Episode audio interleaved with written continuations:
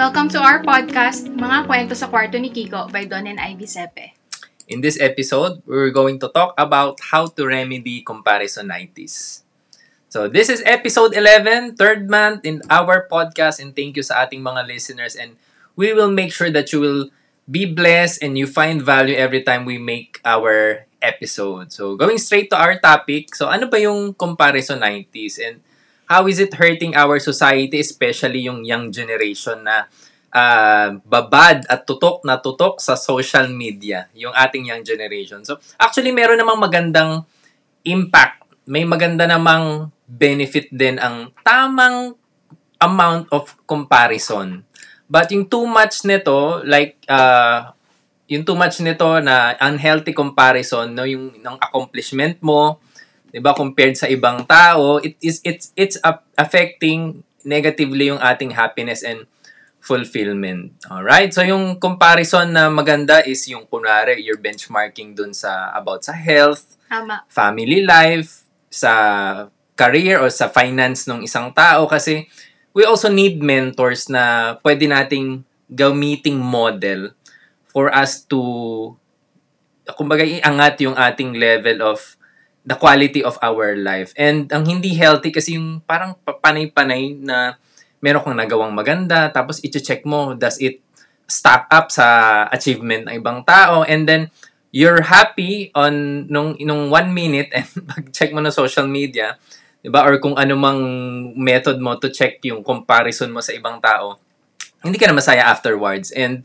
it steals a lot from you. Your peace of mind, your joy. And isa nga sa mga na-encounter kong message from a great man, si Dr. Miles Monroe, sabi niya, success should not be measured by what you have done compared to others.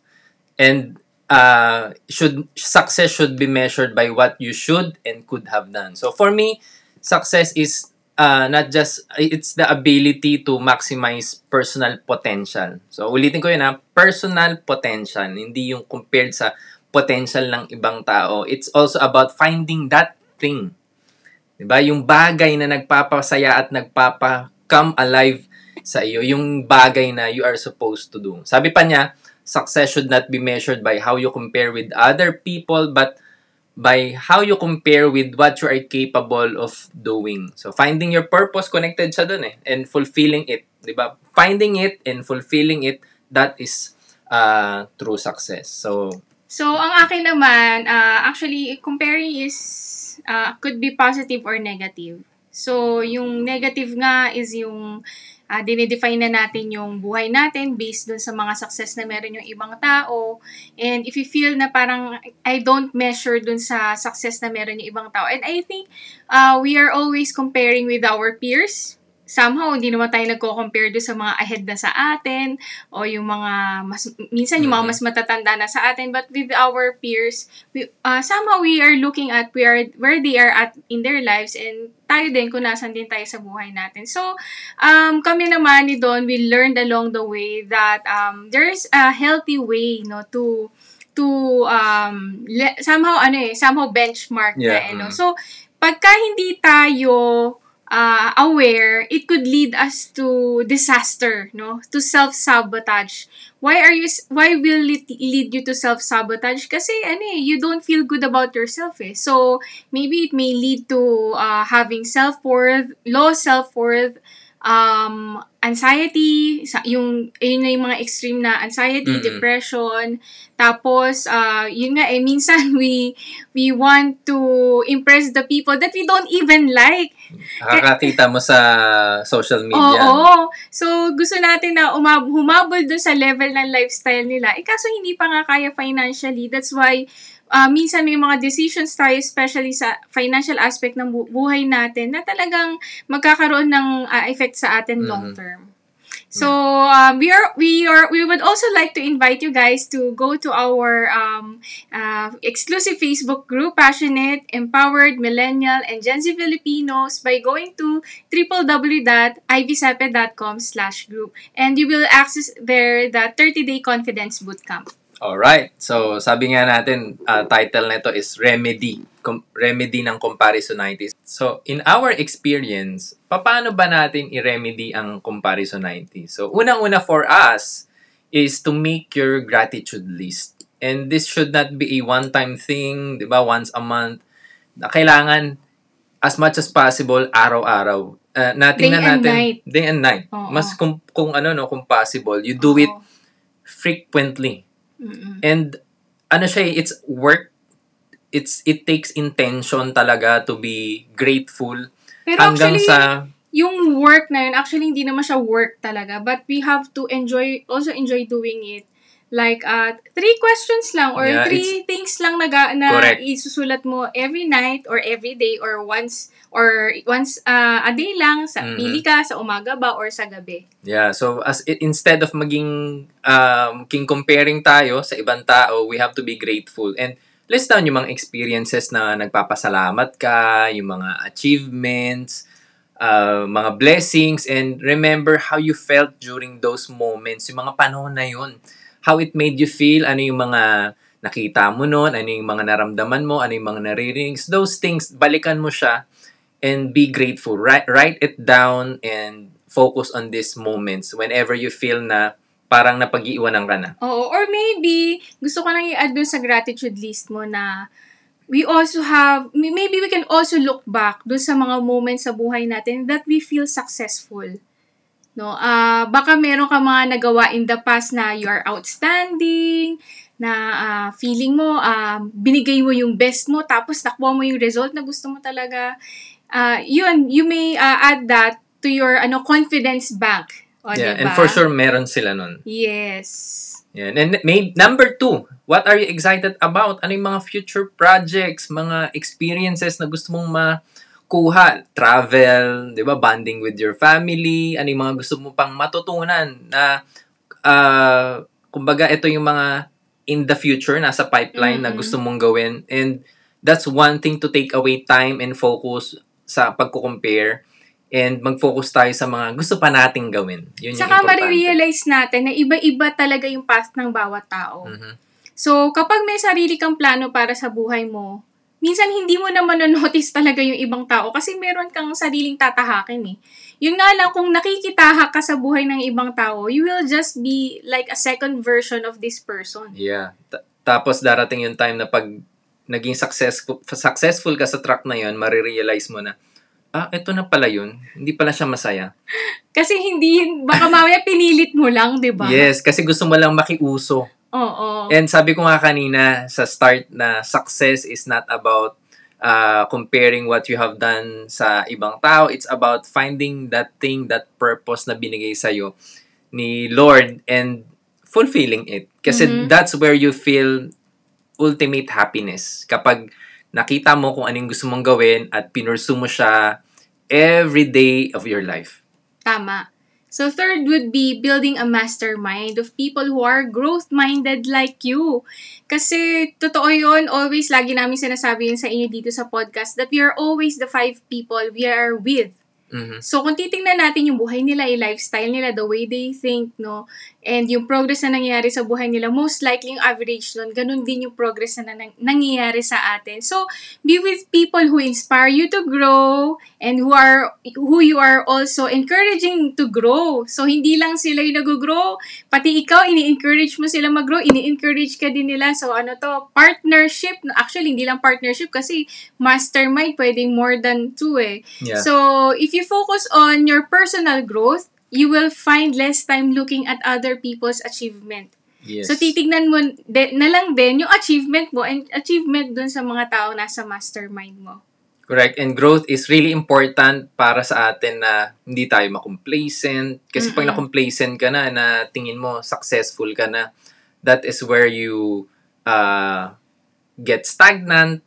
Hindi mo na tinitingnan, ano pa kaya yung ibang ways para mag-grow ako, para mas marami akong uh, matulungan. Itong meron ako right now, paano ko pa siya pwedeng mai, uh, i-grow at pwede kong maitulong sa ibang tao. And with your pe we when with you are people na gusto ng growth, these people will push you para maging better version of you. Yes, and ah sana din yung mga tao na hindi ka lang din kay inggitan, no? Mhm. Ah, push forward Correct, din. importante rin Oo, yun. kasi baka mamaya you're with a group na ah, na naiinis na pala sa achievement mo. No? So, Oo. we don't like to hang out with those um ah, ano ba sabihin natin quote and quote friends no kasi parang ano eh, mararamdaman din natin yung energy na yun eh so be with people who are authentic who are for you talaga Mm, rooting for you. rooting for you all the way Correct. So, number four, respect your learning curve and do your best at the present moment. Ito yung madalas ikwento ni Ivy na wag mo i-compare yung chapter 1 mo sa chapter 30 ng ibang tao. Minsan masyado nating ini-stress yung sarili natin. Bakit hindi pa natin nakukuha itong result na to? 'Di ba? Bakit itong ibang tao nakukuha nila ng ganun lang kabilis? Not knowing na yung experiences na pinagdaanan nila is what brought them to that success. Hindi hindi dahil mabilis silang makuha, kung hindi dahil napagdaanan na nila yung challenge na yun ng paulit-ulit kaya na master na nila. So if you're in your ch- first chapter, second chapter, medyo amateur ka pa, no, it will take time for us to become better and better in replicating yung success. And for people na paulit-ulit na siyang pinagdaanan, mukha siyang madali, pero it's just that they have better skills, they have better understanding of the situation, kaya mas mabilis sila makaproduce ng result in their careers, in their finances, in their relationships, and in sa marami pang ibang bagay. So, yun nga again, uh, do your best at the present moment kasi when you do your best, you learn more, you, you become better, and yun yung nagkakaroon, nagkakaroon ka ngayon ng better skills, ng better mindset. Kaya sa susunod, mas magiging mabilis na yung uh, pag-create mo ng results Yes, in kung it- anong aspect ng buhay. And it will only happen kapag nag-focus ka. You will be at chapter 30 kapag ka sinimula mo ng chapter 1, nagpunta ka ng chapter 2, ng chapter 3. Ang nangyayari kasi sa iba, shiny object syn- syndrome eh. Oo, nasa ano chapter 1 ka, nasa chapter 2, chapter 3, may nakita ka na ng mga iba, pupunta ka na naman sa chapter 1. Oh. Tapos may sisimulan mo ulit siya, chapter 1, 2, 3. So, parang patalon-talon. Yes, that's why hindi nagkakaroon ng sinasabi ni ah, Malcolm Gladwell na 10,000 hours. And that's Mastery. how we build our mastery. Mhm. Yeah, that's a very good point. All right, so, So number five is celebrate other successes. Woo! yeah! Diba? We are celebrating with you. Ah, don't feel like you are losing, no? Kasi, ay, someone is winning, so merong natatalo. Hindi ganon. So, I believe that we are, ano, part of the sum of, ah, of everything. Mhm. No? So, yung life natin, yung soul natin, we are part of this beautiful creation. So, hindi lang, hindi lang ikaw to, you're, ano tayo, interconnected tayo sa bawat tao na nandito sa mundo. So, if they are winning, somehow, recognize in yourself that you are also winning. Yeah. Alright? And for me, no, if you are, if you feel you, like you are losing dahil merong nananalo, parang scarcity mindset yun. Mm. But it's like thinking na, ay, mas malaki yung nakukuha nilang cut sa pizza. Kunwari, di ba, may isang pizza. We felt na kapag maraming nakukuha yung iba, nagiging successful sila, konti yung natitira for everyone. And it can hamper your growth and your success kasi nanggagaling energy from scarcity.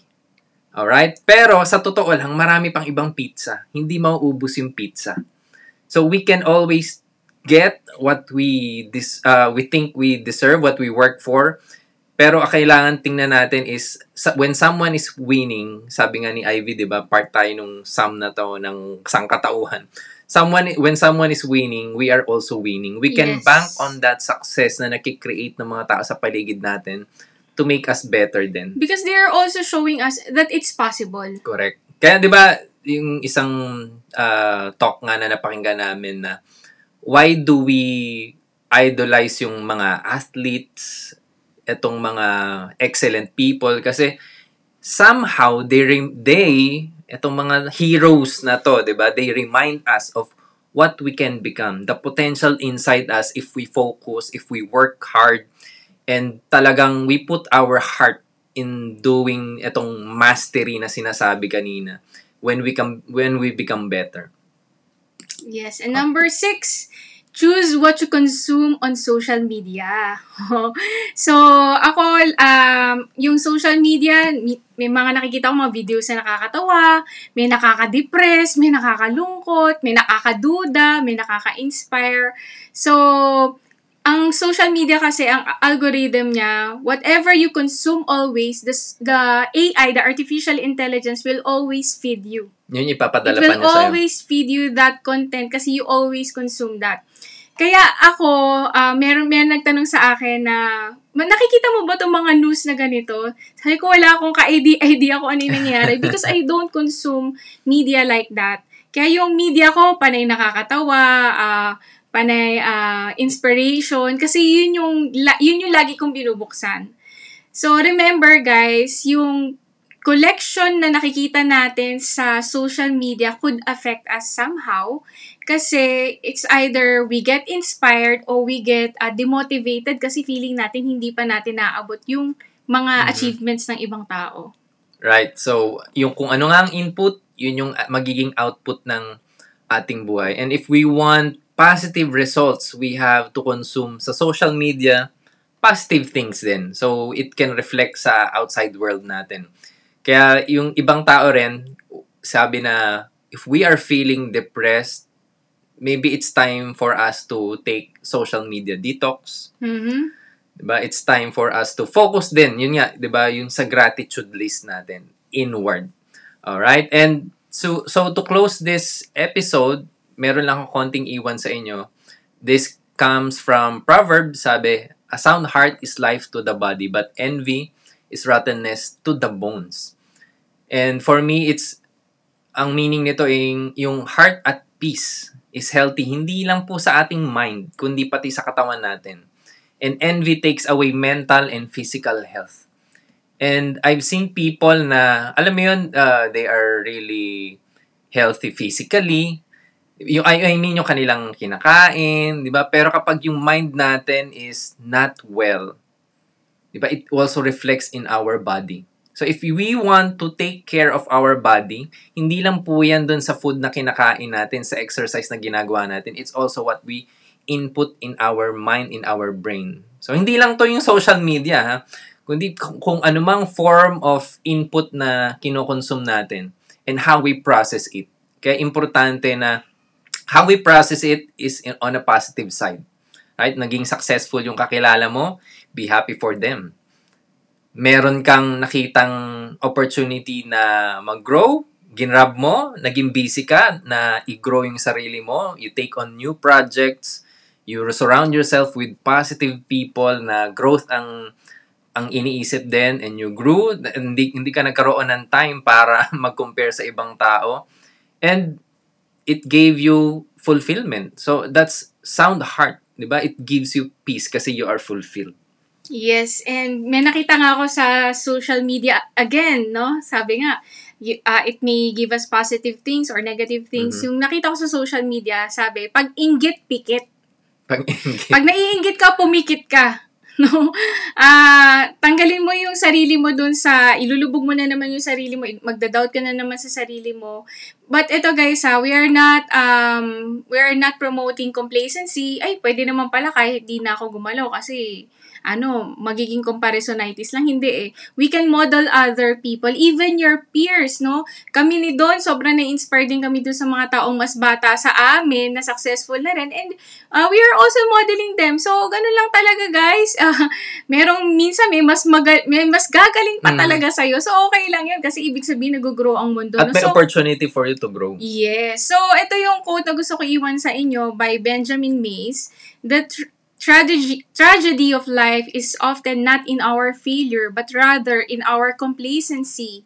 Not in our doing too much, but rather in our doing too little.